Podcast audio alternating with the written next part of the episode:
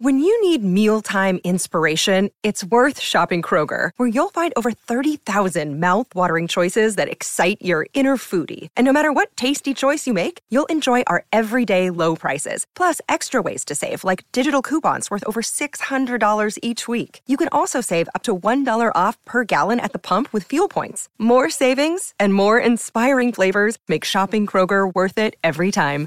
Kroger, fresh for everyone. Fuel restrictions apply. You're listening to Garibaldi Red, a Nottingham Forest podcast brought to you by Nottinghamshire Live.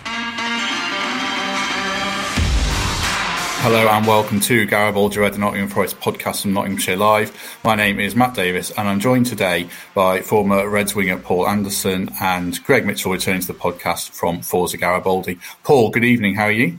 Evening. I'm very well. Yourself? Yes, not too bad. Not too bad at all. Thanks. Greg? Yeah, looking yeah, his mirror. How are you? Good start. How are you? Yeah, good. Very well. Good, good, good, good. Um, international break, so uh, a few a bit of a spell for Forest without a game, but we'll look back on the last two games to start with. I don't normally reflect too heavily on a game that was a week ago, but the Norwich game was pretty um, disappointing. Would certainly be one word to describe it. I mean, Greg, I know you all have watched it. What did you make of that Norwich game?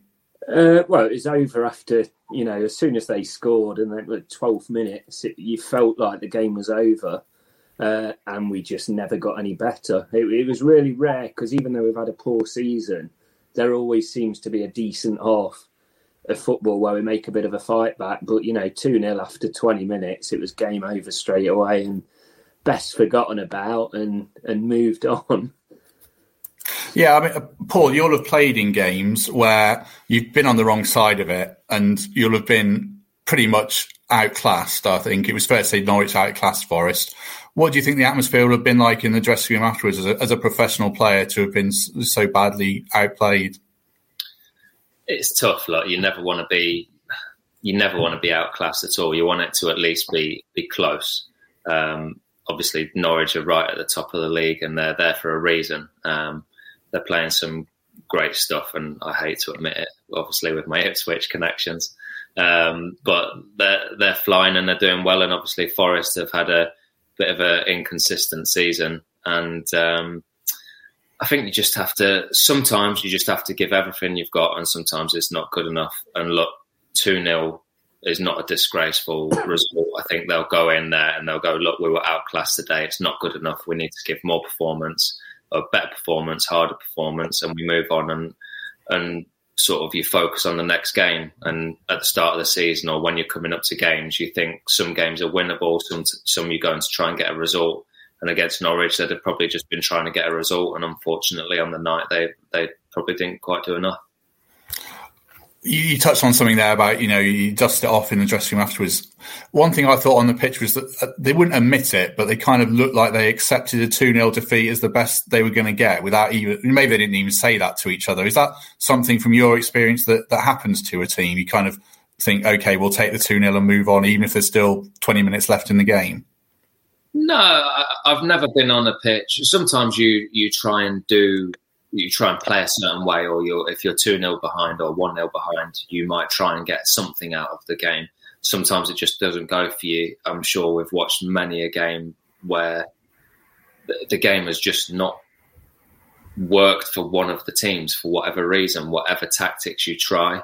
And look, under Chris Hughton now, they've done fantastic. They've conceded next to no goals. They've had a, a relatively all right run since the turn of the year um, they've not been bad. And look, sometimes you do get outclassed, and at the end of the day, Norwich are right up there for a reason. And unfortunately, Forest are at the the wrong end at this moment in time, really, for a reason as well. So when you're playing the top team against the bottom team, um, or one of the the bottom teams, hopefully going to end up in the middle. Um, there's always going to be one team that are probably performing slightly better with confidence and everything else on their side. I suppose to Forest credit, Greg, they went to Brentford and they put in a much better showing, especially second half. Does that encourage you for the rest of the season? Yeah, absolutely. I mean, I must admit, after the Norwich game, you looked at the run of uh, games and thought, where are we getting the points here? And especially the second half against Brentford, we just showed real fight. I mean, they must be sick of us because we always seem to manage to do well against Brentford. But um, it was just a cracking performance, completely different. Uh, I know we made, I think, four changes, but I thought we were going to go on and win it. I really did, and it was such a shame we didn't. And God knows what their manager was talking about. That club is obsessed with the Yoda XG and all this stuff that we're not really used to up here. But he was talking a load of rubbish when he thought he said he thought they could have won four one. I thought we were the dominant team in that second half. Yeah, you. You probably haven't seen that, Paul. Thomas Frank coming out and saying, you know, we'll take a four-one win morally or something. I can't remember what the comment was, but it was crazy. it was a bit weird.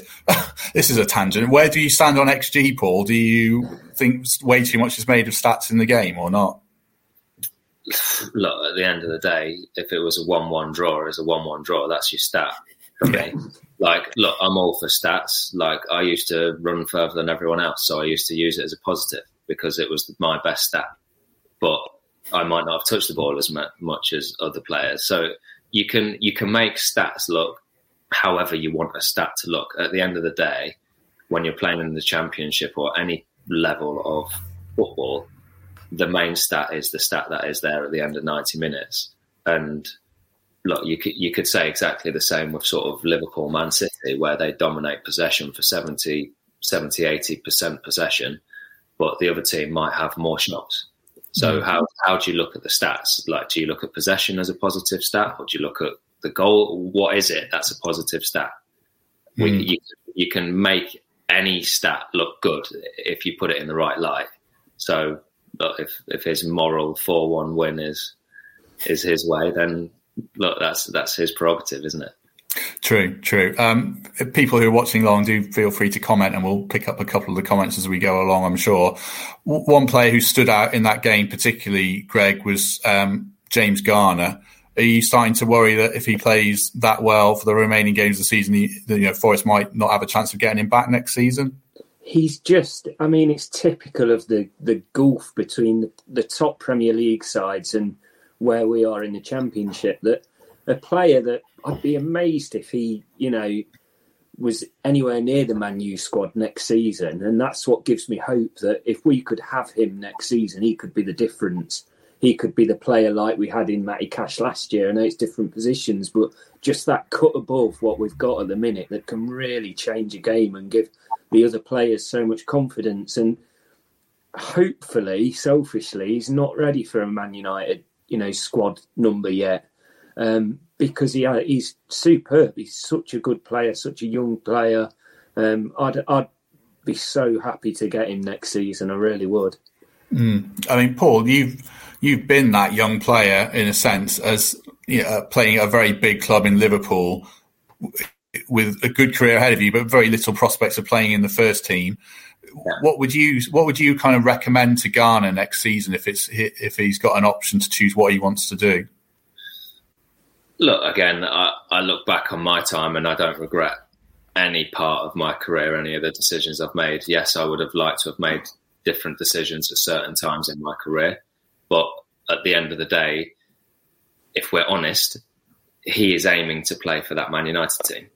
When I came to Forest on loan, my aim was to have a good season in the Championship, hopefully be in and around the squad at Liverpool when I went back it didn't quite work out. But you know what? I then signed for Forest on a permanent and had three amazing years at, at Forest. Well, two especially amazing seasons. Um, for him, I know Forest fans don't want to hear it. If he has an option from the Premier League or he has an option, which we would hope Forest will be challenging for that top six next season, you would imagine he's going to have those sorts of options of teams at the top of the championship, if not Forest being one of them. So hopefully he has a nice positive feeling towards Forest, just like I did after my spell. But mine was my second loan, obviously, following my Swansea time. So beyond my loan spell was right, it's going to be permanent now, or I was going to stay at Liverpool. And I chose the permanent move to Forest. Mm. And for him, I'm not sure what his journey is whether he's wanting to continue on another loan. So if he's doing another loan, it has to be a progression. So is it a progression with Forest because you're going to be at the right end of the table, or will he go to a not that I would say there's a bigger club in the Championship, there isn't, but someone who might be classed more as the favourites to get promoted, or does he have an option to go into the Premier League, or are Man United thinking about him being in and around their squad? Like he's he's going to have those decisions, I suppose, and those conversations come the end of the season. What was your attitude going um, from Liverpool into the Swansea dressing room initially, and then the, the Forest dressing room? Do players who were there look at you as think, "Oh, this is going to be some young kid with a bit of an ego about him," and you have to go in there and be humble and say, you know, say the right things, or do you go in there and try to make a, a big impression straight away? How did you go about those loans when you were a young kid setting out? Guys, look, I can't answer the question from other people's point of view and what they were thinking of me coming into their changing room. I have no idea. Mm. Um, coming to my end of my career, where I'm at sort of now, I have spoke to players in the time that opposition teams that I used to play against were like, God, this boy's good. He's quick. He's sharp. Like we don't want to play against him, which is obviously really nice things for people to say about me. But from my point of view, exactly the same as Garner's is his his aim is to play for Man United. My aim was to play for Liverpool and Swansea at the time. Then Forest were just a stepping stone for me to try and get to that level, to get experience, play first team football, get my name out there. Um, and it, it, you have to be selfish about the situation. And I'm I'm helping Swansea, Swansea helping me. And it was the mm. same when I went to Forest. I'm helping Forest because they had a good player, and Forest are helping me by allowing me to play in the Championship, giving me an opportunity to hopefully go back to Liverpool. And look, it didn't quite work out. Plan A didn't quite happen, but you know what? I was over the moon with Plan B, playing for Forest for four seasons overall. Um, not many people can say that, and again, he's in a position probably similar to myself, where he's going to have decisions to make this summer, I would imagine. Yeah, I mean, I was going to ask you who helped you make those decisions. Was it your, your parents, your agent, your coaches at Liverpool? Obviously, you had managers from Swansea and Forest in your ear. How did you come to those decisions? Again, you, you just have to weigh up everything. Um, I knew I wasn't going to get an opportunity at Liverpool, even though they were, well, they weren't trying to push me out the door, but I think Liverpool had some financial issues when that option came up. So for me, did I want to sit around and stay and play in an under, I don't know what the league was, a reserve league at the time, under 23s as it would be now? Maybe getting the odd game playing for Liverpool in the first team, which, yes, as an experience would be amazing. But for me, all I've ever wanted to do is play football. I don't want to sit on the bench. I don't want to be in squads. I want to be playing football at the highest level possible. And that summer, I obviously had lots of conversations with my parents. I had an agent at the time who was who was working well on my behalf. And like you said, I had managers in my ear, and I had Liverpool saying, "Look, you can stay here if you want, but you're not going to play." So it's it's my choice, um, and you round it all up, and you you make the decision which you think is going to be the best for you moving forward. Because at the end of the day, we know it's a very short career, and uh, my aim was to play in the Premier League, and it was what do I think was my best, what was the best opportunity, what was the best journey for me to go on to to achieve that. And look, we weren't far off when I was at Forest for those two years. No, certainly weren't. Should have should have got over the line probably, but you know that's a that's a conversation we've had on your episode, which people can check out um, in previous episodes, and this is a really good one, so people should check that out. Um, Greg, one thing that Paul said struck me there about Forest being at the top end of the championship, it kind of emphasises the importance that they do actually need to try and finish this season well beyond just actually staying in the league, don't they? Yeah, you know, listening to that kind of truth hurt a little bit because it does make you think that, of course, his manager at Man U, his agent, everyone wants progression from him. If we only just scrape survival, we're surely not going to be that first choice. But we're within touching distance of mid table. If we can have a good run at the end of the season, he says a few nice things about the club. I'm just trying to think positive here, and we signed some decent players. You know, towards the end of the transfer window, hopefully Man U might decide, yeah, Forest is the club for him, and they're going to make a real good go of it. Um, because, like Paul says, there's not many bigger teams than than Forest in the Championship, but our, our current league position, it, it stinks a bit, and uh, it's not going to do us any favours in the summer. Let's look at the run in then. I've got the fixtures here. Um, I hope these are the right fixtures. Yes, they are. Greg, what do you make of that? Is that a tidy enough run into Forest to finish the season quite well? It does look a little bit nicer to us than the last few weeks. Uh, Cardiff away is always going to be really tough. Um, Forest well, actually, no, you know when you read through them, every game's tough, isn't it?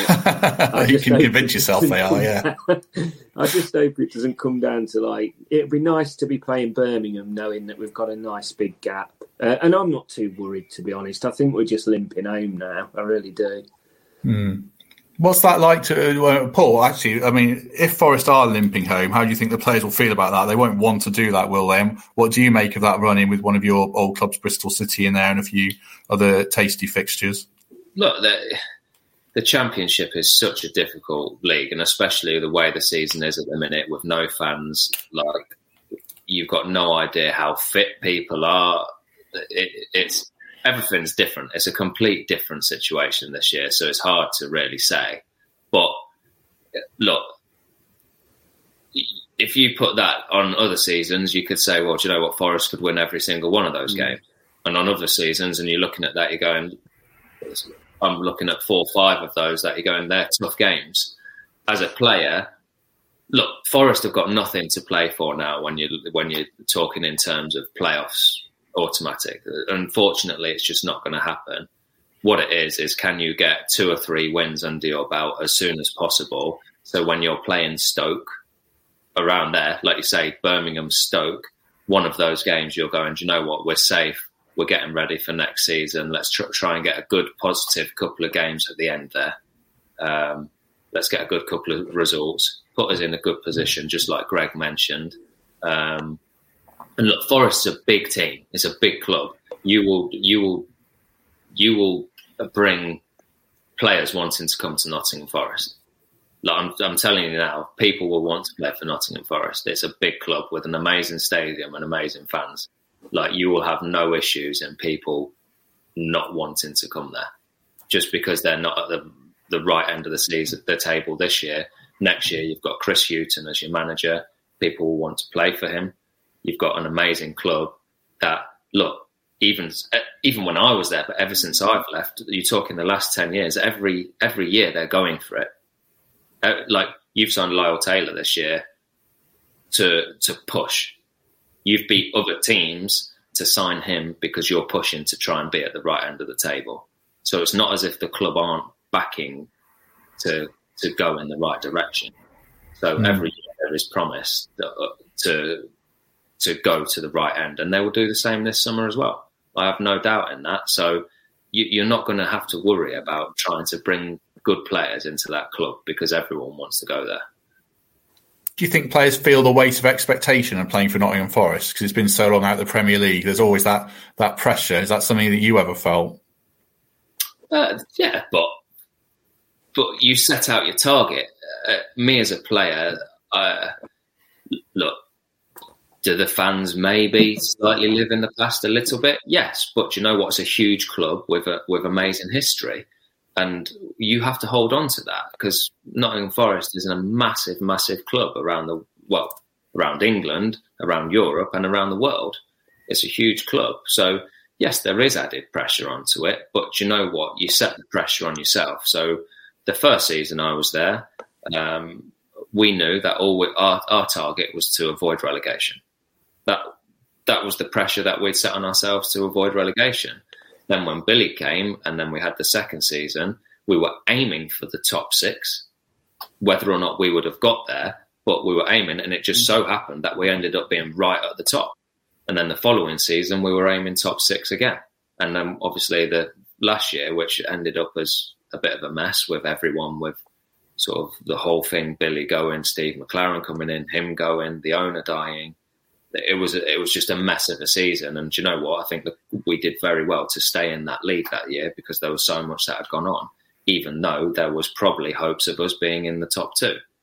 So again, every club has their own pressures, has their own things. You've got someone like Wycombe this year, who are bottom of the league, got the smallest budget there.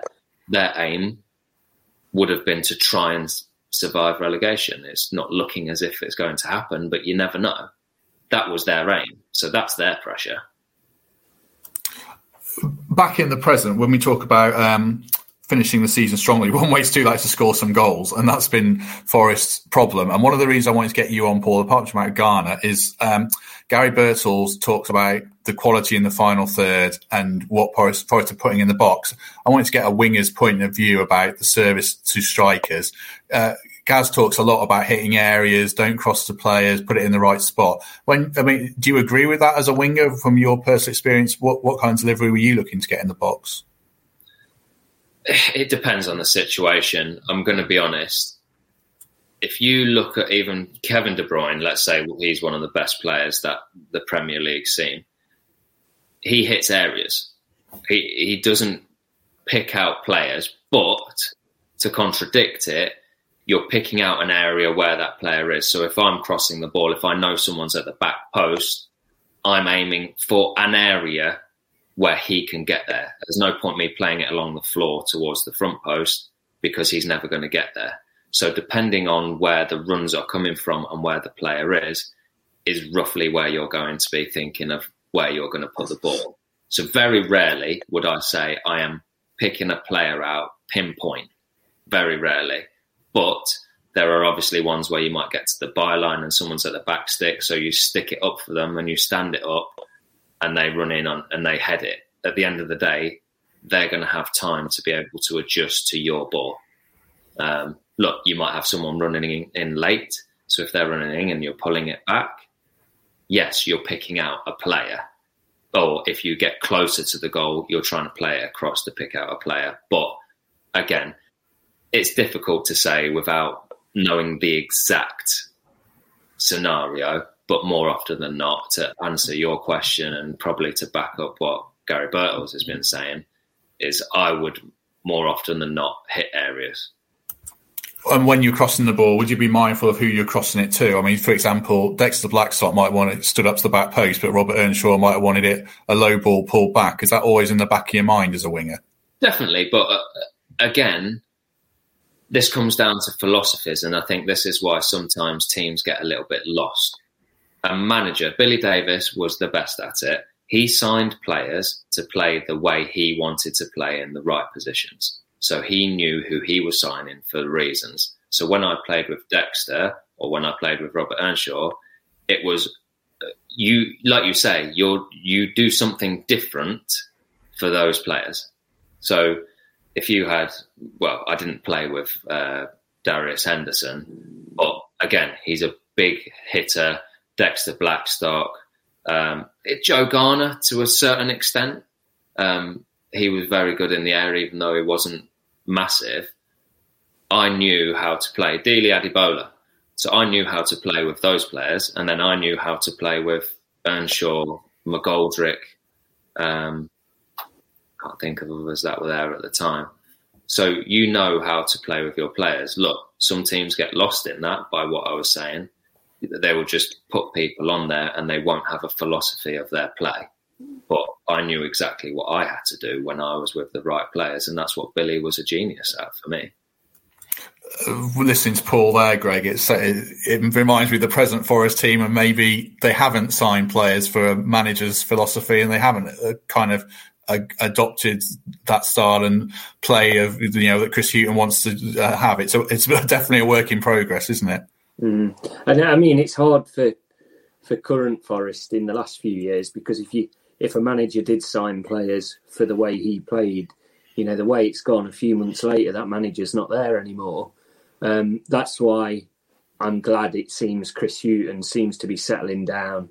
You know, get safe this season, and then it's really his time next season. A long, a proper summer break this time, proper pre-season, you know, and, and he will get his kind of players. He's been around long enough now that he knows exactly how to do it, and um, I, I really am more excited about next season, and it is just about for me now, just closing the uh, curtain on this season and, and getting ready yeah, they need to sign the players that fit Hughton's philosophy, don't they? I mean, like obviously he didn't sign Guerrero, but a player like that doesn't really fit how Hughton wants to play, does it? And you could see he's been a bit of putting round pegs in square holes, hasn't he, Greg, to, to get through this, I would say.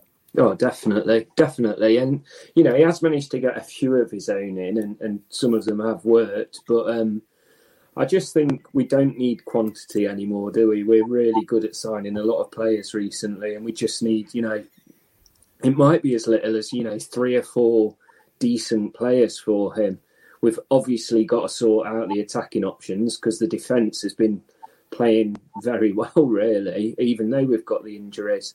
Uh, but you know, I'm sure we, are going to mention it, but you know, joint top scorers own goals. Everyone seems to know that now, and that's not right. That's not right in March saying that, isn't it? So something's seriously got to change there, and it might not even necessarily be the strikers' fault. Are they not getting the service? I'm not sure, but you know, we, have got to sort that out if we are serious about doing something next season. Mm, true. Um, one player who, like you say, was a January signing who's done well and got his first goal of the weekend was Krovinovic. That was his first goal in 12 appearances, I think. What what would you hope that will do for his confidence, Paul? When you go into a club, you want to make an impact and it's taken a while. You'd hope he might kick on now? Yeah, look, it's difficult. And there's, there's always a big pressure if you're an attacking player. There's always pressure on you to deliver, whether it's a, um, whether you're setting goals up for your assists or whether you're scoring. Uh, that's that's what you get judged on. So so yeah, he, that will have relaxed him. Hopefully, it will push him on for wanting to go and score a few more goals. Um, and again, look, Forest have got. You, you're talking about not scoring goals and things. You've got strikers up there who are proven goal scorers. So Grabban, um, Murray's come in, um, Lyle Taylor, um, I'm sure there's others I'm missing out um, who are proven goal scorers at this level and the level above. So it's not necessarily that it, it, scoring goals is a as a team game, and I think Chris Hughton has got it much better now. Um, he's obviously had plenty of clean sheets. Look, some of the games may have been a little bit boring. But when you come in, you have to settle the ship and you have to make that happen. And he's done that and he's very good at doing that. And again, once he gets that set up and you start getting your midfielders working alongside your defenders, working alongside your strikers, that's when you can start to start to build. And I think there's no stopping. There's that many games this season. It's Tuesday, Saturday, Tuesday, Saturday all the time this year because of obviously the way everything's been going on. Um, once he gets to the summer, like you're saying, he can settle the ship. He can bring signings in who he wants. He can bring signings in who are going to suit his philosophy and how he wants to play, on top of what they've already got, which are still good players. Let's not be on. Let's not be wrong about it. They're good players. It's the squad's not too dissimilar to where it was last season. I know it finished on a, a sour note on the last day, but they were in the right area um, and look, you'd much rather be there than where the club are now. Um, Greg, would you want Krovinovic back next season? Again, yeah, just like Garner, really for me. I think he's shown so much promise, and you know he's he's, he's Benfica, isn't it? From a big club, and they they don't just sign enough players, so we uh, we could do really well having him. But also, you know, just hearing Paul speak, then again, it was making me think about all our young players that are in that academy that have gone out on loan. You know, similar probably to the Garner situation with Man United. It'll be great to see some of them break through. Uh, Johnson again, this Swan, isn't there? I can't remember where he's gone out on loan, and we've got this group of youngsters again, and you know they save our club year in year out. Really, with being able to sell them or play them, and we've got some exciting ones ready, hopefully for some some real game time next season. So that should be interesting. Yeah, true. Uh, Swan's at Port Vale, and I think he's got one goal so far, but he's got some promise certainly. What on Krovinovic, Greg? Because um, Paul's on it, he kind of reminded me. Is Krovinovic maybe more of a Radim Majewski type player who's a bit more box to box, gets on the ball rather than a proper number 10? And could that open up a spot for maybe a Johnson? I know you'd love a Carvalho to play back in there. I don't, I don't see that gonna... happening. I knew you were going to say that. but do you see a different midfield next season that still includes Krovinovic possibly? Um, it's a good point, really, because then you know, are we even going to ask for him? As I see what you're saying. Um, I just think he's a quality player. So you know, in any position he's he's asked to play in, he'll be a benefit for our club. Um, so of course there'll be room for him in other areas. Um, I find it hard with the the Raddy connection. Just, I mean, I don't know, mainly because of size, really. but um, I I used to just love watching Raddy play. You know that West Brom game, just unbelievable. I'll never forget that. Um, if he can play like Raddy did, then I'd be delighted, and I'd, I'd want him back next season, hundred percent. Tell us about Raddy, Paul. What was he like to play with? Uh, technically gifted player, but like uh, we were so fortunate, really, when you start you look at some of the players we had with Raddy, Lewis McGugan coming through, um, just players who were technically gifted. They were very good, and like you say, when you're saying you're signing these play- players why are we signing these players? Why are Forest signing these players? Billy was so clever with it. Billy signed Paul McKenna for a reason. We had Guy Moussi for a reason. They were there to sit and hold. So you had your likes of Chris Cohen, you had your Raddy Majewskis, Lewis McGugans, myself, Nathan Tyson, Garath McCleary, all these attacking players that you could go, do you know what? You go and do what you've got to do if you haven't got that sitter who is good and can control that team, you're going to struggle. So, look, um, apologies, I can't pronounce his name, the lad that we're talking about. But he, yeah. if he fits, if he fits the bill in a right position, if he's an attacking, is there a sitting midfielder that can sit there and do that role to allow him to get the best out of himself? Raddy was great at it because he had people behind him that he didn't have to worry about getting back in. Hmm. Well, I guess it's James Garner, hopefully, Greg, isn't it? If mm. not, hmm. maybe Ryan Yates. I'm not sure, or someone else who we haven't got in the squad at the moment, possibly. One thing I was going to ask you, Paul, from what you were saying there, um, when you were playing under Billy, then did you go on the pitch knowing really prescribed exactly this is what we're going to do because he was a great organizer, or did he actually just say, uh, make sure you cover the fullback and go and do what you want in an attacking sense? What how prescriptive was Billy? Um, oh, it's so hard because look, we're having a two-minute conversation about it, and you're working on something for years. Um, we knew, I knew, my role was to double up with my right back and going forward. To simplify it, I knew I had to help out defensively, track back, and when we were going forward, I could just go and be myself.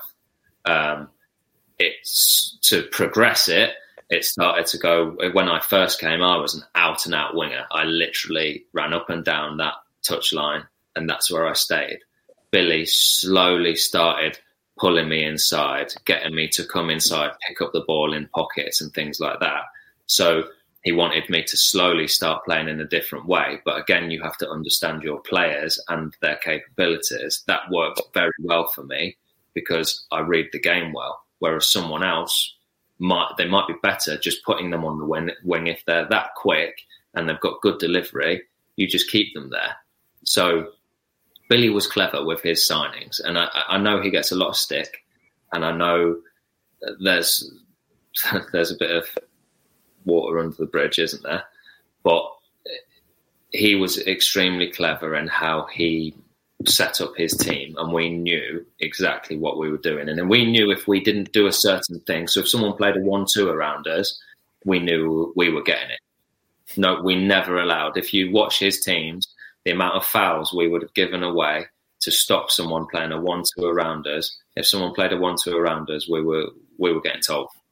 So you didn't worry about where that ball went. You just stopped your man going back past you. So little things like that, you knew. You knew that that didn't happen against us. Yeah, so, I remember Paul McKenna giving away quite a few niggly fouls to stop plenty of attacks. That was what he was very good at all the time. So Billy Billy told us to those small points. This doesn't happen. This is one of my pet hates. This doesn't happen. So we knew that we didn't allow that to happen. Mm, mm. Um, I appreciate we're switching from present to past, but there's some interesting comparisons between the success of Billy Billy Davies's team and what's happening today. So I think that's why we're going back and forth with it. Um, I wanted to ask about Nicholas Randall's interview, Greg, with the Supporters Trust from a a fan's point of view? Were, were, were you encouraged by what you heard? I, uh, I, I actually made some notes. Oh wow! well, I was, you know, I thought, oh, I didn't want to sit through this. I thought forty minutes, it's just going to be say what we want to hear, you know, hear all that, and but I quite enjoyed it to be honest. And he did. I think the trust did get some interesting things from it. Um, you know, took over the club from when the owner had lost interest. I think we all knew that with Fawaz, but it was nice to hear it from the current chairman's uh, mouth because I know a few people probably watching this who haven't bothered to sit down and watch the full 40 minutes. Um, he says he recognised they were too inclined to take the short termism route early on, which is good to hear. And hopefully, you know, hearing that was great, but hopefully they then now are saying we're not looking short term. We're going to get some long term, whether that's signings, uh, things like that. Uh, admitting that they got the season card options wrong. That's something I really wanted to hear, and something I didn't really expect to hear, to be honest. So it's nice that he he sat there, and we all know that our chairman speaks really well anyway. That's probably half the reason he was put in the position. But again, it was good to hear. Um, I was surprised when he was asked the question about the club structure. Um, I mean, I I have had quite a few meetings with them, so I do understand who who does work there. For but for him to say from the very start, it was literally basically just the chairman, the CEO in in Yanis, and then um, Johnny Owen, the director. Um, I'd I'd love to see us, you know, get some other real strong people behind the scenes because I'm sure we must desperately need it because our club's been running on empty for years behind the scenes, and it'd be great to get some people, you know, from Premier League clubs, scout some some directors or whatever we need uh, to. Um, sorry, I've just lost my page. To I just don't think three people at that high role is enough in our club, especially with our aspirations. Um, and you know, when we were talking about Norwich earlier, I wanted to say this at the time. Um, the way they just dominated us just proved the massive void between the Premier League and the Championship. Uh, and the chairman touched upon the, the footballing pyramid, how unfair it was. Um, he said, he said, uh, we're not able to develop young players anymore without having to let them go too soon, and it's an unfair system. And it, I'm so happy that our club have recognised that and are, are, publicly saying that because it's been unfair for years. And you know, Norwich coming down this year, like a West Brom are going to come down this year. We know they're going to go straight back up, and this huge void has to be shortened. It's the only fair way for it to happen, and I'm I'm glad that Nicholas Randall said that. So it was worth watching, in my view. Um, obviously, they're not going to answer half the questions that we, would have all liked to ask, and I'm sure the trust would have liked to ask. But you've got to stand up and say fair play for him to get in on camera. And I think there's going to be a second one now where they talk about the stadium developments which we're all obviously really eager to hear about. Um, I know you haven't watched all of it, Paul, and maybe you've seen bits of it. One thing Greg said there about Nicholas Randall talking about the uneven playing field. I mean, did you get a bit narked when you know Newcastle are coming down from the Premier League with all the money behind them? Did it always feel like an uneven playing field when you were at Forest trying to get up? Uh, it's so hard. Uh, it's the way it is. Like, all it takes is for one season for Forest to do well, and then they'll be in the Premier League, and then everyone will be looking at Forest in the same way.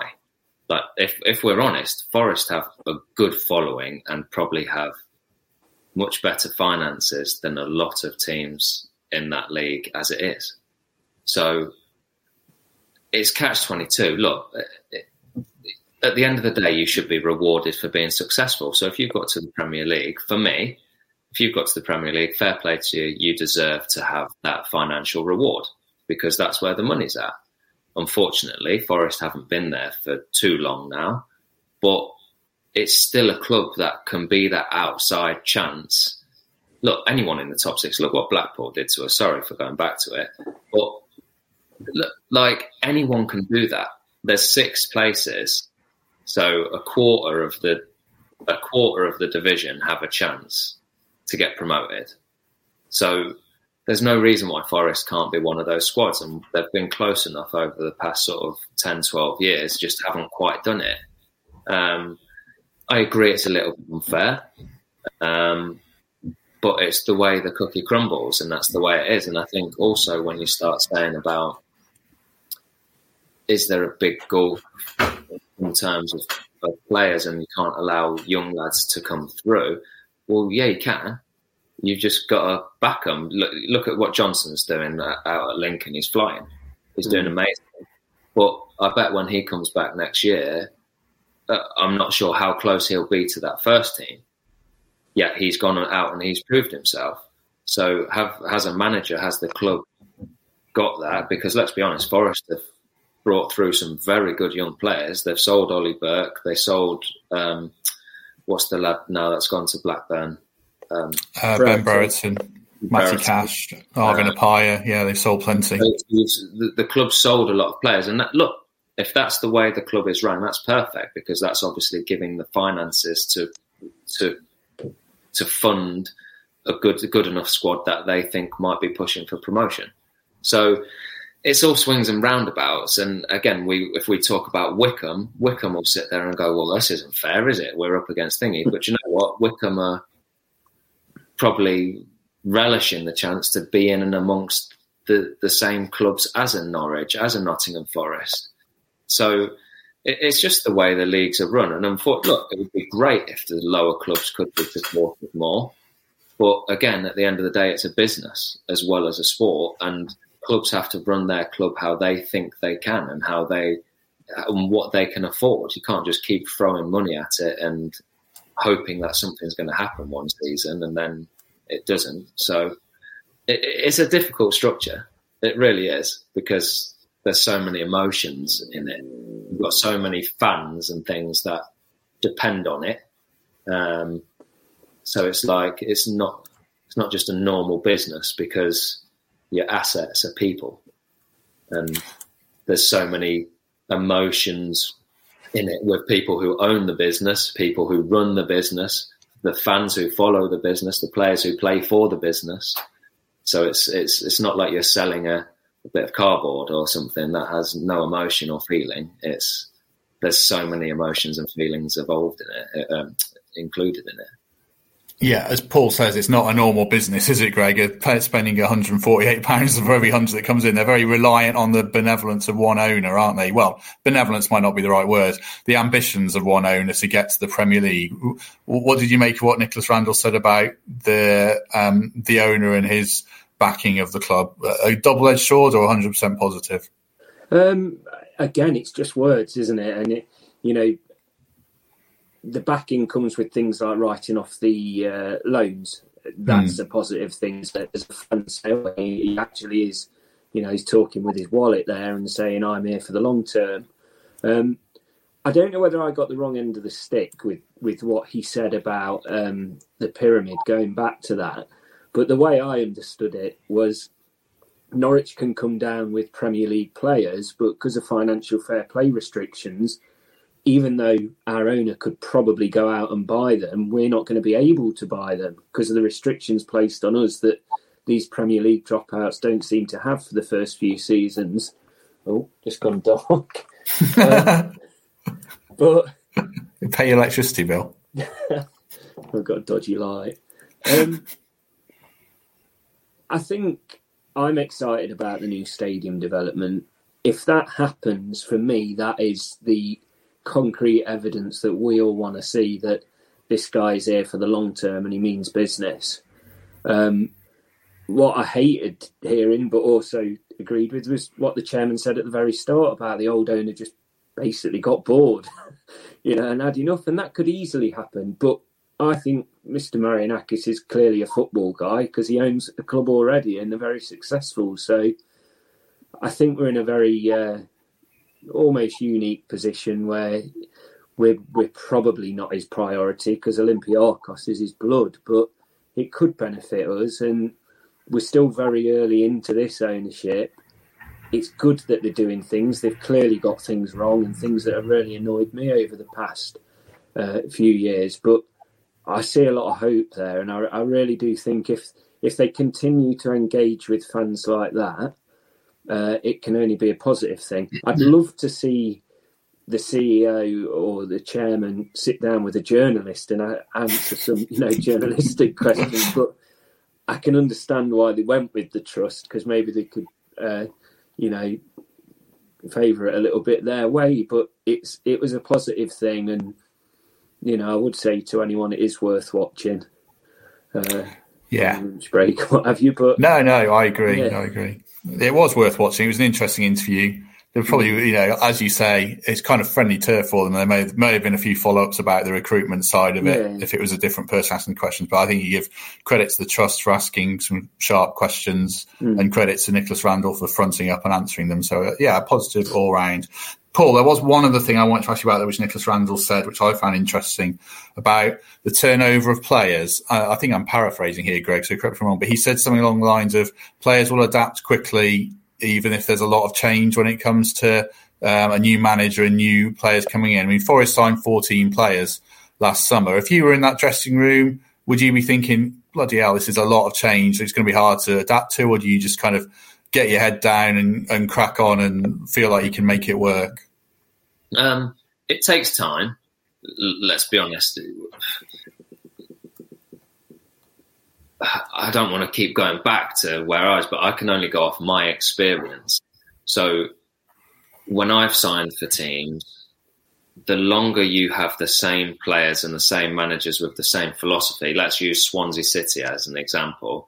Even when a manager left, they the manager, the new manager that they brought in, they've all had exactly the same philosophy as the old manager. So they play good football, blah blah. So do you know what? The players that are already there will fit into to the style of what the club are trying to go forward. So that's why Swansea have been pretty successful considering the size of the squad, uh, size of the club. Sorry, so they've been very successful for what for the past fifteen years. They've been very good. Um, so again, you, I, I don't know. It, it's a it's a tough one, isn't it? Really. Yeah, it is. I mean, I always thought 14 signings was a bit ridiculous. If, if they'd have made six or seven signings, then it might have might have been a bit more um, constructive, I suppose. It's hard because it gives you it gives you the competition. It makes it healthy. So, look, I don't want to be on that team sheet every week, not having to look over my shoulder and worry about who's coming behind me for my position.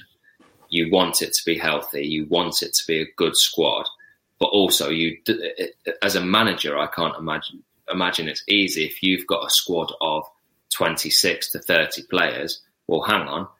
8 uh, 8 10 12 of them aren't going to be in the squad. So that manager has to deal with those players as well who aren't in the squad. So how do you keep everybody happy? So it's having that fine balance of the right players for the right team. If you can have two very good players for every position. I think so. You've got 22 very good players, and then maybe a couple of young lads who uh, will be happy to be in the squad. They're not going to be disappointed if they're dropped. They'll be like, "Oh, I'm in and around the squad." I think that's a healthy number. Um, so changing 14 is a lot, but who knows? There's people who come down from the Premier League want to go back to the Premier League. So they might have healthier squads, but they might have unhappy squads. Mm. Yeah. So you, you, don't want, you don't want four left backs then.